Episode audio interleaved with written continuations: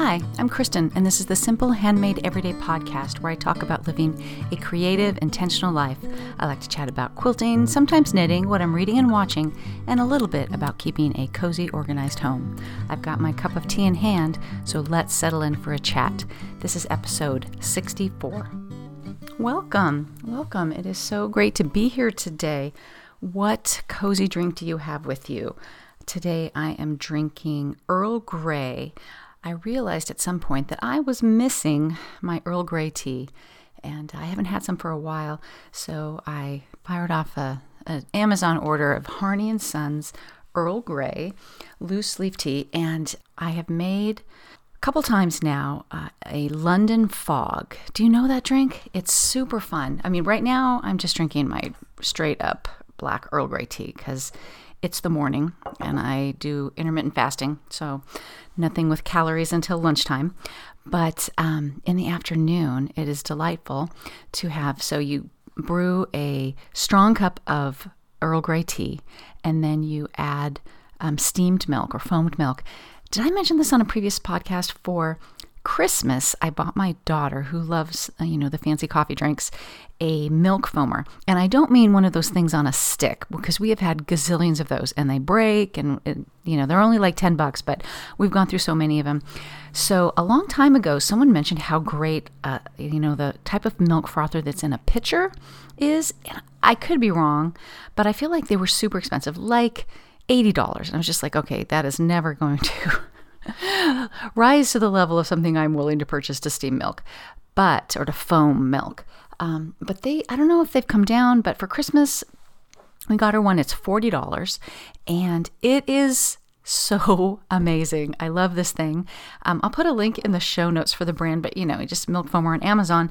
Um, and you know what's funny about it is you just pour milk in, you press a button, and voila! Uh, a minute or two later, you have a beautiful um, thing of steamed milk that's warm with a nut, like a lot of foam on the top. What's funny is that the mechanism that's on the bottom is that kind of round curly spring, which is exactly the same thing that foams milk with the stick um, foamers, you know. So it's the same action, but somehow it just does it so much better.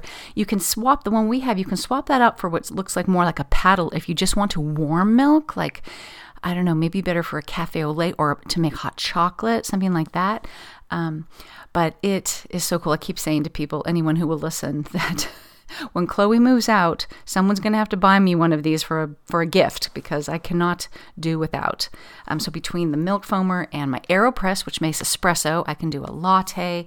I can do the um, I've done cafe au lait. I've done um, the London fog. Okay, so you got the Earl Grey tea, the steamed milk, a little bit of vanilla, and then a little bit of sweetener, honey, sugar. I used a I use a little stevia based sweetener, and it is delicious. So um, maybe if I remember, I will link a recipe to um, that I followed pretty much for a London fog. But that's all there really is to it. Well, so that's way more about my tea than I meant to talk about. How have you guys been doing? We have had some actual weather here in California, which is kind of rare for us. Um, we were having earlier this week crazy what we call Santa Ana winds, east winds, which are hot and dry, and they are wildfire winds. They cause wildfires because everything dries out. And um, luckily, we kind of got through without too many um, too many problems with the wildfires. But they were so intense. And I just think this is a climate change thing because I've lived here my whole life. I've never encountered winds like this. There were gusts up to 80 miles an hour.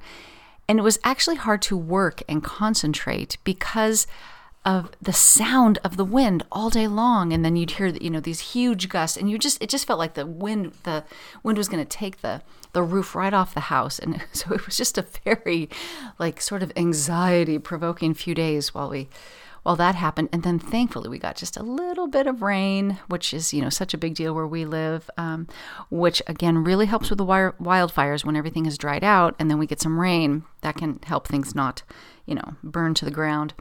Um, but there's also crazy power outages around here. Um, my friend Minky lost power for, I don't know, like 36 hours, over over a full day. Um, I don't know why we everyone around us, our neighborhood, this, that my son got sent home from school with a power outage, people across the the way. Um, we just really lucked out. Um, for not having any power outages. And then there was a scheduled power, power outage um, one night. This has been kind of common. We've had this a couple times now where they say the power is going to be out from 9 p.m. to 3 a.m. And before, I don't know how this works. This is just for maintenance. They used to do this in the middle of the day, and I used to just like go to a coffee house to um, to work, you know, so I could have Wi-Fi. And I think that they did it during the day because a lot of people would be at work. And now they just can't do that because everyone works from home. So it was kind of interesting. But um, so we prepared for this um, by, uh, you know, a bunch of candles. So I last Christmas time, I made a bunch of homemade unscented soy candles. Um, I talked about that on a, on a podcast like a year ago, um, which was really fun. And so we have all these candles. And, you know, when you have to light a lot of candles, it's actually really nice to not have a bunch of competing scents. um, so we lit a bunch of candles. And we played Scrabble by candlelight and phone light, to be honest with you, because it was nice to see the board a little bit better.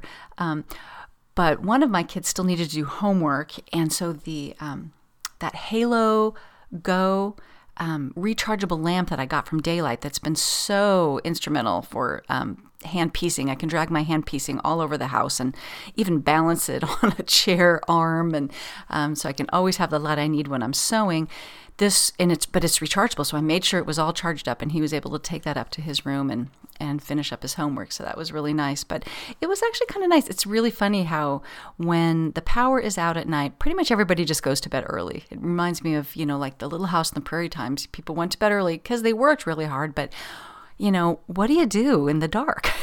So anyways that was kind of uh, that was actually a little bit fun. Not so fun for people who were out of power for multiple days before we get going on the quilting segment, I'd like to thank the Fat Quarter Shop for sponsoring the podcast. The Fat Quarter Shop is a one stop show for quilting fabrics and supplies for quilters around the world. They stock quilt shop quality fabrics, pre cuts, quilt kits, patterns, notions, and even cross stitch supplies. Join the Fat Quarter Shop and Moda Fabrics as they sew the Serendipity quilt benefiting Make a Wish Central and South Texas. This organization grants the wishes of children with life threatening medical conditions to enrich them with hope, strength, and joy. Serendipity is a row quilt of sampler blocks that simply fall into place. This beautiful quilt features Spring Brook by Corey Yoder for Moda Fabrics. We encourage you to donate just $5 for the use of each Serendipity pattern. Fat Quarter Shop and Moda will match up to $30,000 of the donations raised. You can also participate in the Serendipity Stitch Along. I'll put a link in the show notes. All right, let's talk sewing. What have you guys been working on?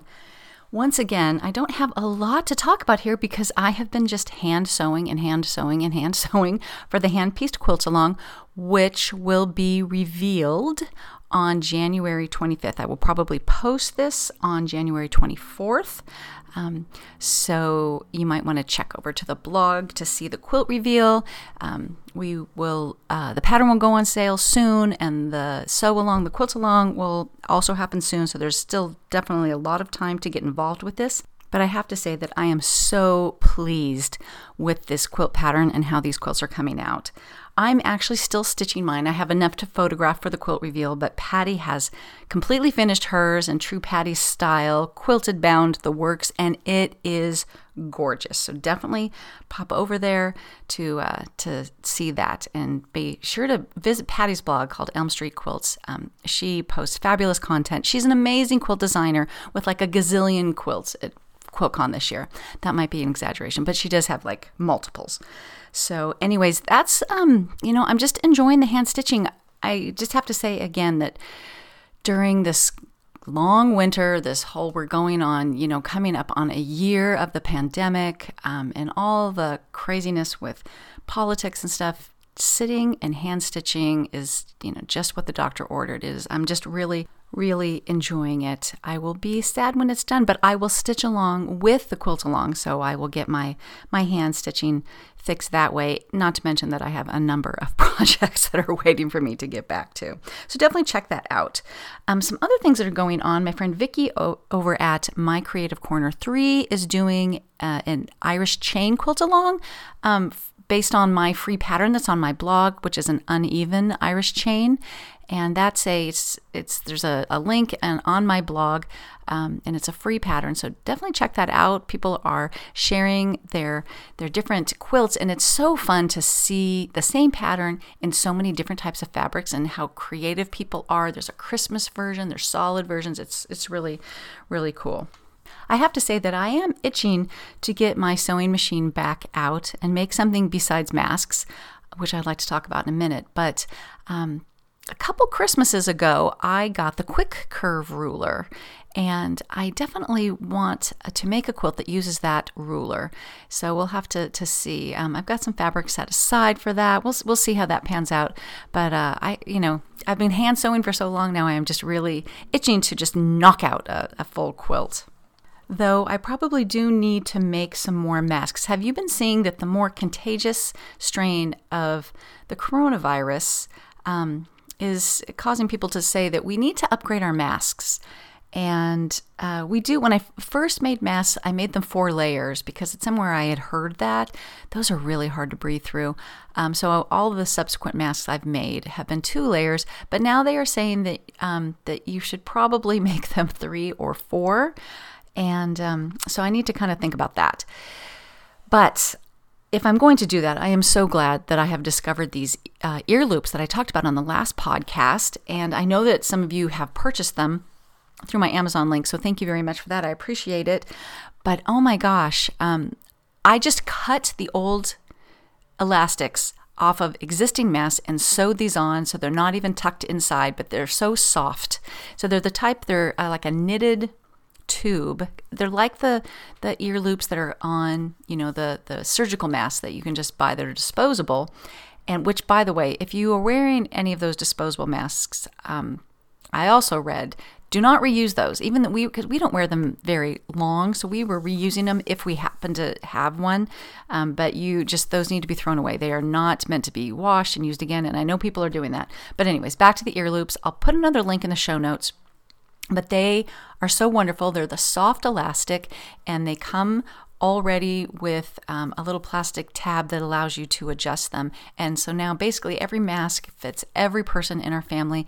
And every time I put one on, I kind of go, oh, these are so nice. So it just really changes how I feel about wearing masks. So, um, definitely i just want to give another shout out to how great the i'm so glad that you know the technology has caught up with the fact that we are probably still going to be wearing masks for a while the sewing related book that I want to talk about today is called Boro and Sashiko Harmonious Imperfection The Art of Japanese Mending and Stitching.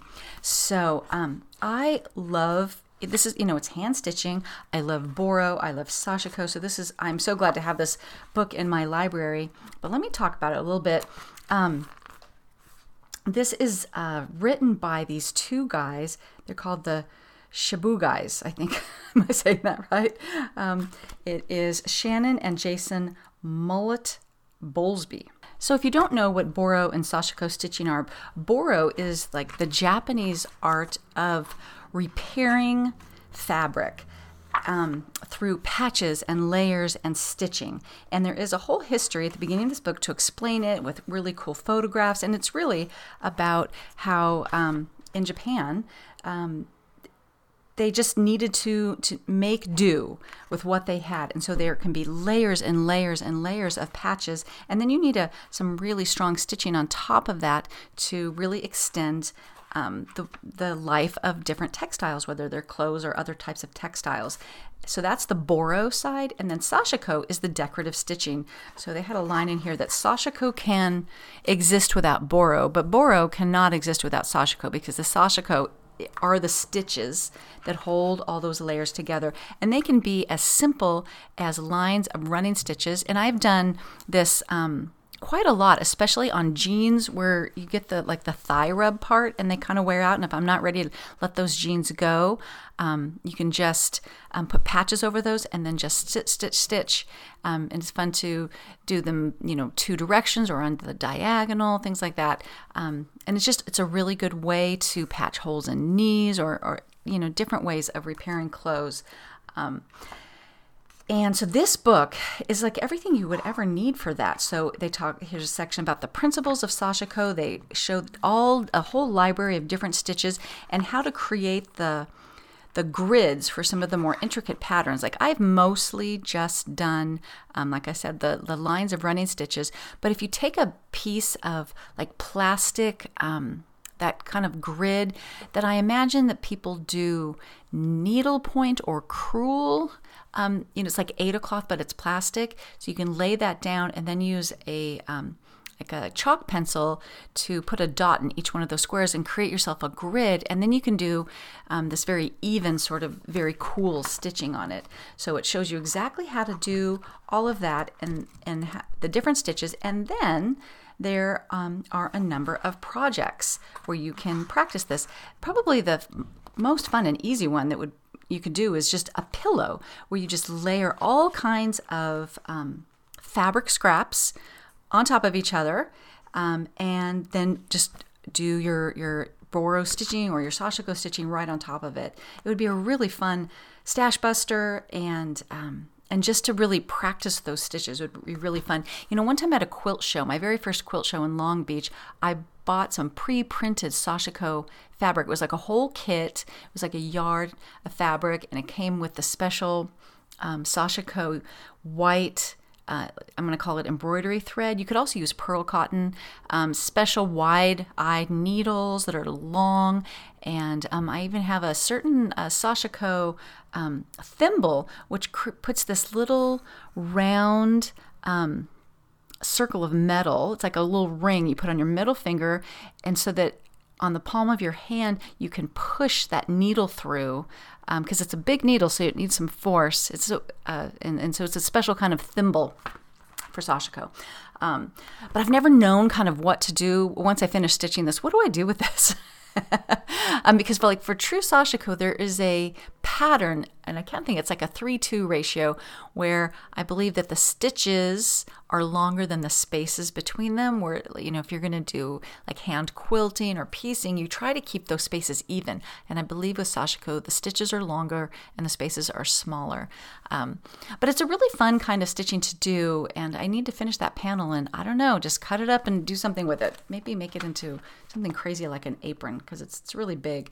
But here's some of the, the other um, projects. There's a uh, two types of like sort of market bags, one of those little toolkits that you can roll up to hold your um, your markers and and uh, needles and scissors, a wall hanging, a like a wrap, um, you know, almost like a shawl, um, a throw, two kinds of kimonos, even. So, anyways, this I'm so glad to have this book because I think I would like to move beyond just the um, the running stitch type of sashiko. So, anyways, it's called Boro and Sashiko: Harmonious Imperfection. All right, let's move on to books. I've actually got a few to talk about for a couple of reasons. One is I've been doing a lot of listening while I'm doing hand sewing, and I'm trying to stay off of social media, which means that I've just been doing also more reading in general. So that's been kind of fun. The first one I want to talk about is The Dutch House by Ann Patchett. I think I might have talked about it last time, but um, I finished it. So I wanted to discuss it a little bit. It was so good. Um, what's funny is as I was listening to it, I was like, at the beginning, I wasn't sure. I'm like, what is happening in this book? It's just like, what is the plot? It just seems like I've you know, sort of been inserted into these people's lives. And why does this remind me of something? Well, it reminded me of this book that I listened to last year that I had the exact same feeling about, which is called Commonwealth. Turns out also by Ann Patchett. So so there you go. That's her style. I guess you you love it or you don't. It turns out I love it. It took me a little while to get used to it though. So this book is narrated by Tom Hanks, who was delightful. Um, he actually had this really funny way of announcing the chapters. You know, most people they just you know they're doing their reading and they'll just go chapter two, chapter three. And he'll, he'll go chapter two. you know, like every chapter he would say it a little different. It was kind of funny, but um, yeah, it was just it was an amazing book and I um been putting off listening to it for a while because I just wasn't sure if I was going to like it but I really I, I got into it and just looked for every opportunity to listen to it. So it is about um, a family, and it is told from the boy's point of view. That's Tom Hanks. And it's one of those, as I love, epic family dramas. It's told over um, a long period of time. And the way she goes back and forth in time is really cool. Kind of like This Is Us, how they do that whole time travel thing really well. So um, he is at the youngest four and at the oldest you know well into his like 50s so it's his whole life and how it a lot of it revolves around where he grew up, which is this place called the Dutch House. And kind of like Rosamunde Pilcher, where I feel like the house is a character in the story, the Dutch House is kind of like that as well. And it's called the Dutch House because it's this, this big mansion type of a house that was um, built in like in the 20s, I think, by this Dutch couple. And it's just kind of like over the top opulent and kind of out of place in the town where they live. And at some point, you know, that family dies off, and this character, his name's Danny, his father buys this house. And um, so it's all about his how his Danny's life and how it unfolds with his house, things that happen with his his sister and um, his his dad, and um, and how we all go into the future. I don't want to give too much away, but it's uh, just a really beautifully written book and the way she uses language is quite kind of amazing. I actually I'm, I'm not the kind of person that writes down quotes from books, and I'm gonna not probably not quote this exactly, but I did write this down because I thought it was so good.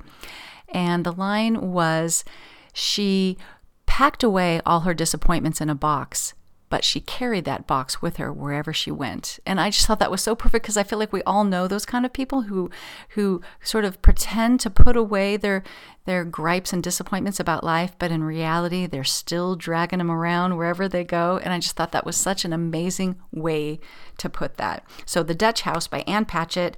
Um, obviously the the book I'm sure is really good, but the audiobook narrated by Tom Hanks was really amazing.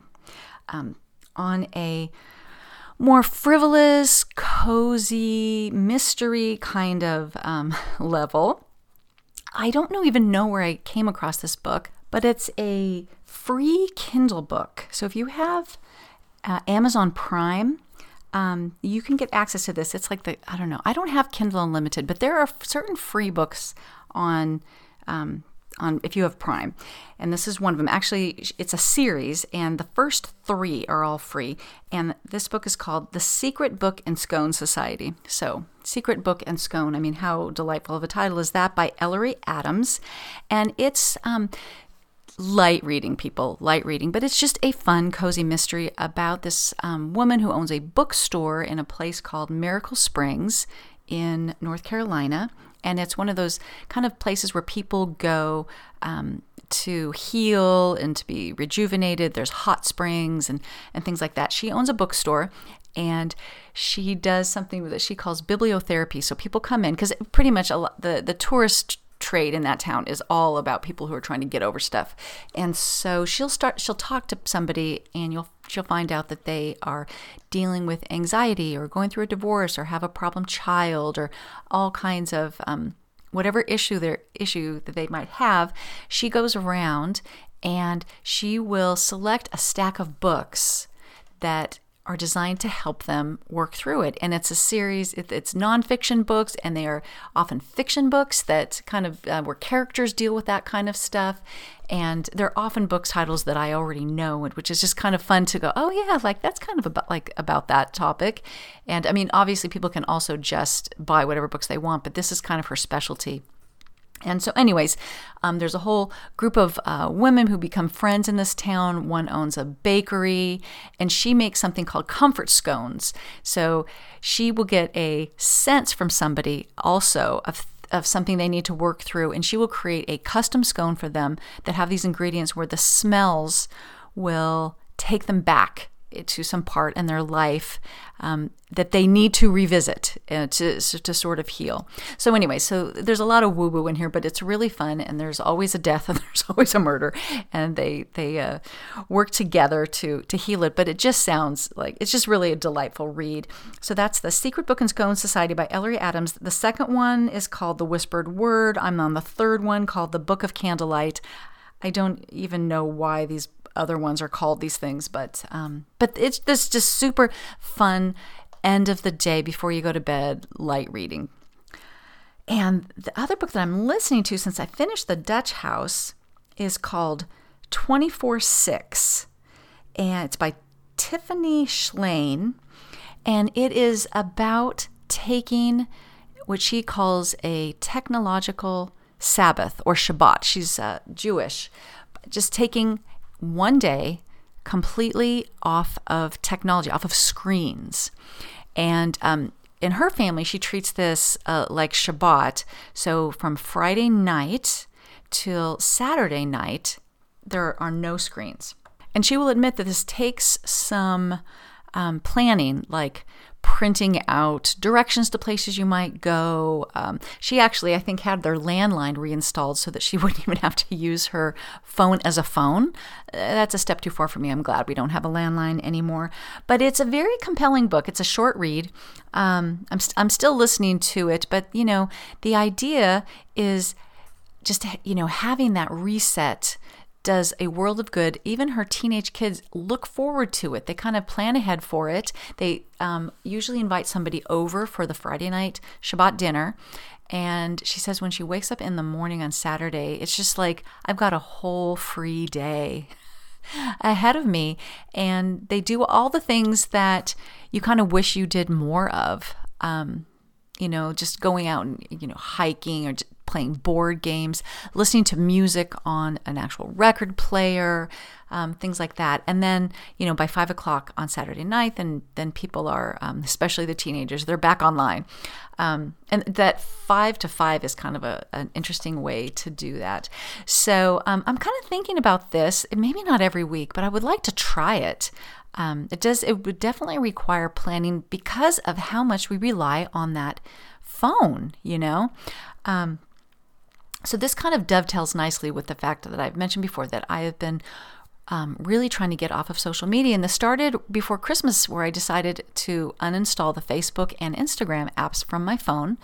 And um, so I still can look at them from a desktop if I need to. Um, and I do do social media stuff for my job, but I will I will check in um, to my you know personal page, which I, I'm not a poster really on my personal site. It's it's it's mostly about groups, and you know the Simple Handmade Everyday group, which by the way, um, I mentioned last podcast.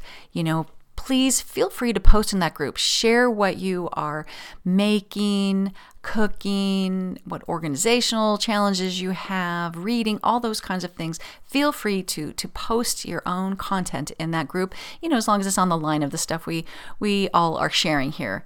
Um, and people really stepped up and there was all kinds of posts and i was super happy to see that so thank you and please keep that up but anyways um, i've really enjoyed being off of social media and when i have checked in um, even on Instagram, I've just been kind of like scrolling through going, you know what, I'm just not interested in this right now. And maybe it's because I'm not in the the space that I need to be inspired by quilts um, because I, I know what I need to be making right now. So I just don't need to be. I mean, I, I love looking at other people's quilts usually, but I think it's, you know, taking a break from it has been really good for me.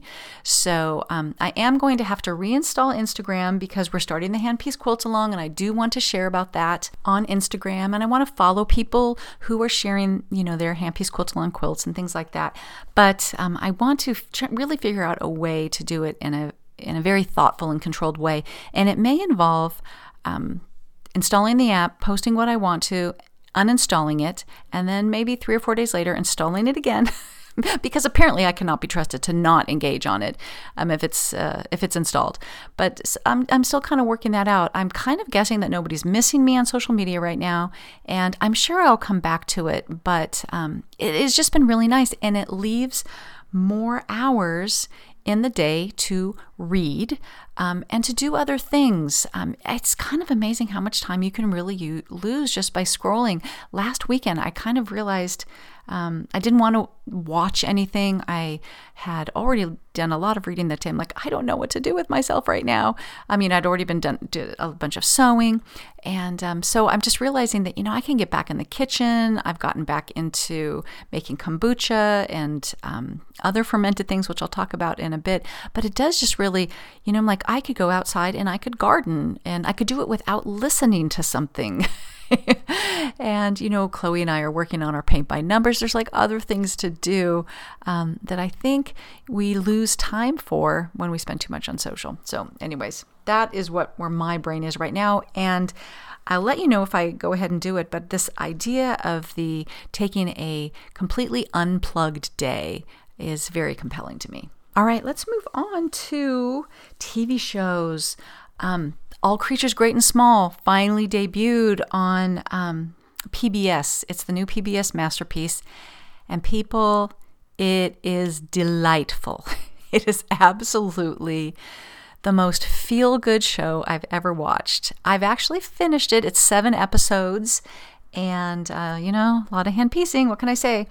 And um, and I belong I donate to PBS, so I'm on PBS Passport. So when these shows drop, you usually get access to the whole season, so I don't have to wait each week for them to come out. But it wouldn't be the worst thing in the world to to draw that out for seven weeks because it was so much fun. So this is um, based on the James Herriot semi autobiographical book All Creatures Great and Small. He is a vet from Scotland. He's out of vet college. He's looking for a job. He ends up taking a job in um, England. I have to just take a little side note here to say that I've checked, I've stopped recording twice to go back and check the show notes for the last podcast because I keep having deja vu that have I already talked about this? And I have not, but I realize that I have talked about that milk foamer. I worry about repeating myself. Anyways, back to James. He is a vet from Scotland. He goes to England. He gets a job. There's so many delightful people in here that you will recognize from other um, shows. One of them is if you watched Mr. Selfridge, um, there's a journalist character on that, and he plays the vet that uh, James goes to work for. And he becomes a country vet. It takes place, I actually just went and looked it up, in the 30s. And the costumes are amazing, the scenery is amazing, and it just has the most gentle storylines. it's still very compelling. It's still it's more about character than plot, but the plot is still really fun. And so, anyways, if you have not watched this, it is just going to go down as one of my all time favorite shows. I've never read the book, so I really didn't know what to expect, but that has been really fun. And the new masterpiece mystery, which I haven't, I've only started one episode, um, so I can't really give it any kind of endorsement, is called Miss Scarlet and the Duke.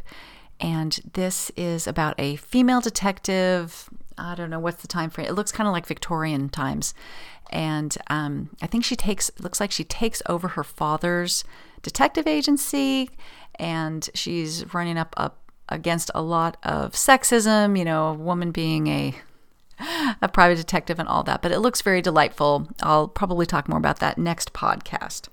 So um, the other mystery show that I've been enjoying, and it's not anything new, but it's uh, the Miss Fisher's Mysteries. I tried one of those years ago, and for some reason, I just didn't enjoy the storyline, and so I never went back to it. But um, funnily enough, my dad loves them, so I was like, you know what, I need to check those out. My dad and I have this in common of loving the the mystery shows, Midsomer Murders and whatnot, um, and I've really been enjoying that. So that's more like in the well, I'm gonna guess it's like the 20s or 30s based on how she's dressed.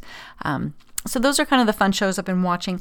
Just last night, um, we watched um, WandaVision. So we have Disney Plus. I got Disney Plus so we could watch The Mandalorian, and we st- we had it for a month. It's already been canceled, but I, we have it for a few more days. And this is a I don't know if you've seen it, but it's a show they're pushing um, really hard, and it was the weirdest show. It is somehow based on in the Marvel universe. Apparently, these two characters, which is like a robot and a a woman who can make things levitate.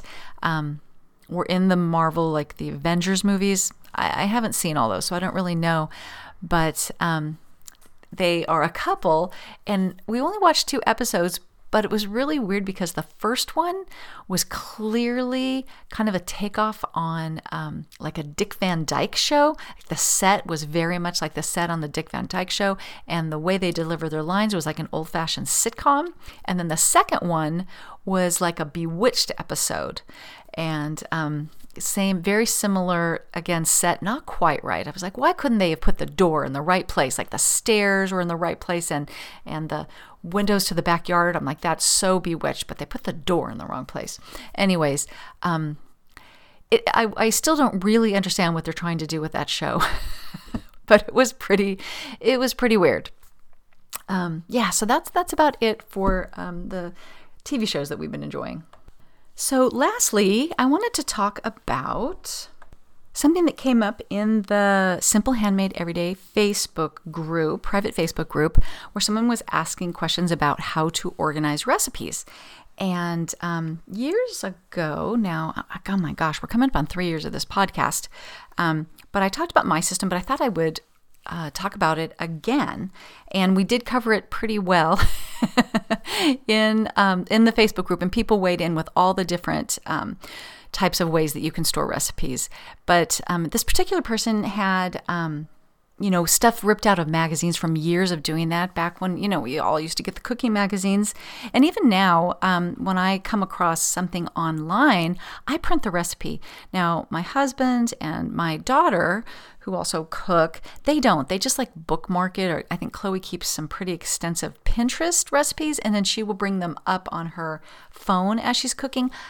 I honestly, uh, you know, for I, I'm pretty technologically savvy, but I just cannot get into that.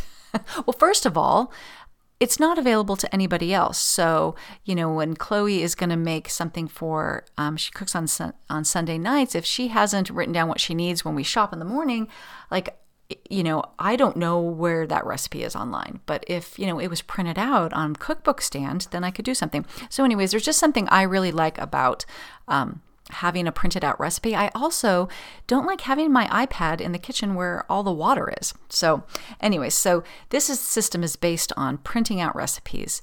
So I've got them from, you know, printed out from the internet and from um, years of magazines and even cookbooks, I will photocopy copy a recipe from a cookbook. Not always, but if we use it a lot, just so that it's you know in with the rest of the recipes. So what I do is I have actually two recipe binders that are separated um, by type with um, file with folders or dividers that have a pocket between them. And so what I do is for recipes that are tried and true that I've, you know, marked up and I put I write like great or, you know, like who liked it, who didn't, any changes that I make, um, double, you know, or I have definitely have some that say like, you know, use the double amount of meat or use half the amount of this, you know, it's just the, the little adjustments that you want to make. And I put those in plastic sheet protectors. Um, in order to save space, I've actually, if they're smaller recipes, I've even just cut them out and glued them onto a sheet of paper so that there can be like four recipes on each side of the paper that's in the sheet protector. So those are tried and true. And I've got, um, you know, them separated by, you know, chicken, beef, fish, pasta, vegetarian, soups, um, crock pot, those kinds of um, things. And then I have a separate much less used binder that has breads, desserts, side dishes, rice, and then just kind of like miscellaneous things. So the the reason why I use the dividers that have the pockets is that when I find recipes that need that I would like to try, I put them in the pockets in front of each of these sections so that I'm, you know, when I sit down to menu plan, I do kind of try to go, okay, so let's have something, you know, we'll have something with beef, something with chicken, something with fish, something vegetarian, um, and then a main dish salad at some times of the year, main dish soup other times of the year. And that just kind of, I don't always follow that, but it gives me something to work from, a framework to hang it on. I know some people are just like, you know, um, meatless Monday, taco Tuesday. Um, we always have uh, pizza on Friday, kind of a thing. Um, mine is more kind of like based on the protein. So, so the way the system works is that so as I'm going through and I'm like, okay, well, I'm going to pull out this recipe, you know, for for our beef night, but I can I can I have a place to pull out new recipes to try them, and if they make the cut, then they get pride of place with a sheet protector inside. Now, the um, the flaw in my system is that um, I like to because this is it's kind of an unwieldy binder at this point. Uh, what I do is I pull those recipes out um, that are in the sheet protector, and then I just put them. I have a cookbook holder. It's very nice on the counter, and I just have all the recipes clipped there that I'm going to use for the week. And the problem is is that I'm terrible about refiling them. So then what happens is that I just shove them back into the back of the binder. and then that becomes the most often used recipe section.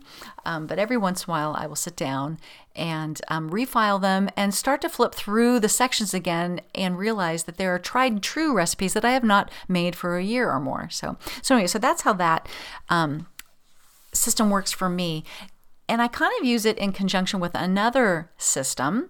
Um, I mean, that system is just about like flipping through the binder to be inspired for what to make. Here's the other system that I use, and I talked about this in one of my first podcasts, and involves taking index cards and writing out an index card for each dinner. So it takes some investment of time at the beginning to sit down and really brainstorm out all the regular dinners you make. And then you I ha- put them in like a little file box, and the idea is that you could just take out those cards and just deal out five or seven, however many dinners you want to plan for the week. Now, I've never really done that way.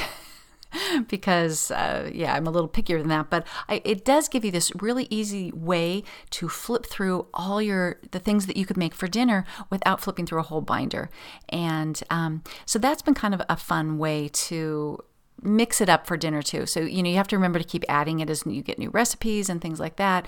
But it's just a fun way to get your rotation a little bit bigger. You know, I think they say that most people have like five to seven dinners and they just keep repeating them. And I know my rotation is bigger than that, but we still get sick of what we're eating. I'm so sick of what we're eating right now. which is why I'm really glad that my husband completely cooks one night a week and Chloe completely cooks one night a week. So I only really have to plan on five, and I still have not been able to work up the creative energy to do a new recipe once a week, which I used to do, but I'm sure I'll get back to that. So for now, it's tried and true. Um, recipes that, that just kind of keep us going. So, anyways, um, I'd love to hear more about how you store your recipes or you know how you handle that. I know on the thread in our Facebook group, a lot of people use Evernote or Dropbox, and they can when they're at the store they can access recipes. But like I said, I just have not somehow been able to get into um, storing my recipes digitally. So I'm just going to close out with um, just a little update. I talked before about um, how I've gotten into brewing kombucha and I'm really trying to get into these fermented foods, which are supposed to be really good for your gut, really good for your immune system. I took a break from brewing kombucha for a while because it is, it's kind of like another hobby that you have to tend to uh, every week to 10 days. But, um, and the cool thing about kombucha is when you're sick of doing it, you just can just ignore it and it'll just sit there and continue to ferment. And when you are ready to take it up again, you just brew some fresh sweetened tea, throw it in there, and, and you're off to the races again. So that's what I did last week, brewed some tea. And um, so I'll be bottling some kombucha today, which I'm excited about because I've missed having it. It's really a, a really fun beverage to have, especially if you are you know, trying to say drink less wine, things like that. Um, and I think, and my kids really enjoy it. But I've gone one step further on the fermenting thing, and I am now making sauerkraut, which between you and I, I don't love sauerkraut, but my husband does. And I've been trying to learn to like it because, again, it's really good for you. And once I'm feeling really good about that, I'm going to try fermenting some other vegetables. You can do fermented jalapenos, which we have pickled jalapenos before. We use a lot of canned or jarred jalapenos in our house. We like things spicy. Um, you can ferment carrots. You can do all kinds of things. So I'm going to kind of dip my toe in that. But I've made two batches of sauerkraut now, which I will link to the video. I have found this YouTube channel and it's also a podcast called Farmhouse on Boone. And it's she is like has the life that I thought I wanted like 10 years ago. She has a little homestead, she's got a bunch of kids, she just makes all this amazing food. She's just, you know, like the ultimate homemaker, eh, but not in, in any obnoxious way at all. I've been enjoying the YouTube channel, and um, so I've gotten into that. Uh, she has a, a, several videos on how to make sauerkraut, which let me just tell you how easy it actually is briefly. I didn't know, I mean, I assumed there was a brine that you would probably put like water and salt and that kind of a thing. That's not how it is for sauerkraut. You take cabbage, you um, can put it through a food processor. I've done it both ways. Um, I've decided we like it better a little more roughly chop it, you know, like you as thin as you can chop it as a human, as opposed to putting it through a food processor. You chop up a bunch of like a say like a a large head of cabbage, and then you sprinkle about a tablespoon of salt on that. And then for the next eight to 10 minutes, you just scrunch with your hands that cabbage and salt. And then they actually make tools for this. I've also used a potato masher when my hands get tired and you just mash it and that salt starts and the and the actual pressure of squeezing the cabbage makes water come out of the cabbage. So you do this for about eight minutes or so till there's some water at the bottom. And then you just cram it into a, like I have a quart size wide mouth mason jar, and you just cram it down in there tight enough that the, the liquid raises above the level of the cabbage. And then you take some extra cabbage leaves that you pulled off at the beginning and um, you put those large cabbage leaves on top. And that's just to really um, seal out the. Uh, the air, you know, so that the, the oxidation can occur. And then I just put, um, like I do with kombucha, I just put a dish towel over the top with a with a rubber band. Um, and you let it sit on the counter for like five days, and then it's sauerkraut. it's like it's amazing, and it takes about 15 minutes to make. It's like it's so crazy. Um, I've actually I'm gonna make some today. Um, it, it, this sounds a little bit gross, but those cabbage leaves that are on the very top can get kind of yucky. So, what you can also do is still put the cabbage leaves down, but you can buy these glass fermentation weights. Um, it's just a, glass weight that goes and it holds anything that's below the level of the water, the liquid in there. Um, is it's like it's safe. It will not mold or anything like that because of the you know the whatever the chemical composition of that is. Um, it's you know because salt is used to preserve things. But anyways um, if you're at all interested in making sauerkraut i will link that in the show notes. And um, i don't know it makes me feel like kind of fun that it's just a fun little thing to do to make the kombucha and make sauerkraut. And it's um, i've had a little bit more time since i'm not you know scrolling spend a little more time in the kitchen. All right um, there are no new reviews this week, um, but thank you for everyone who sent me wonderful, you know, emails and direct messages. I appreciate all of you. Thank you for um, engaging in the Simple Handmade Everyday Facebook group, and you guys just have a wonderful week. You can find me online at my blog, Simple Handmade Everyday, on Instagram at Kristen Esser, and please consider joining the Simple Handmade Everyday Facebook group so that we can keep the conversation going.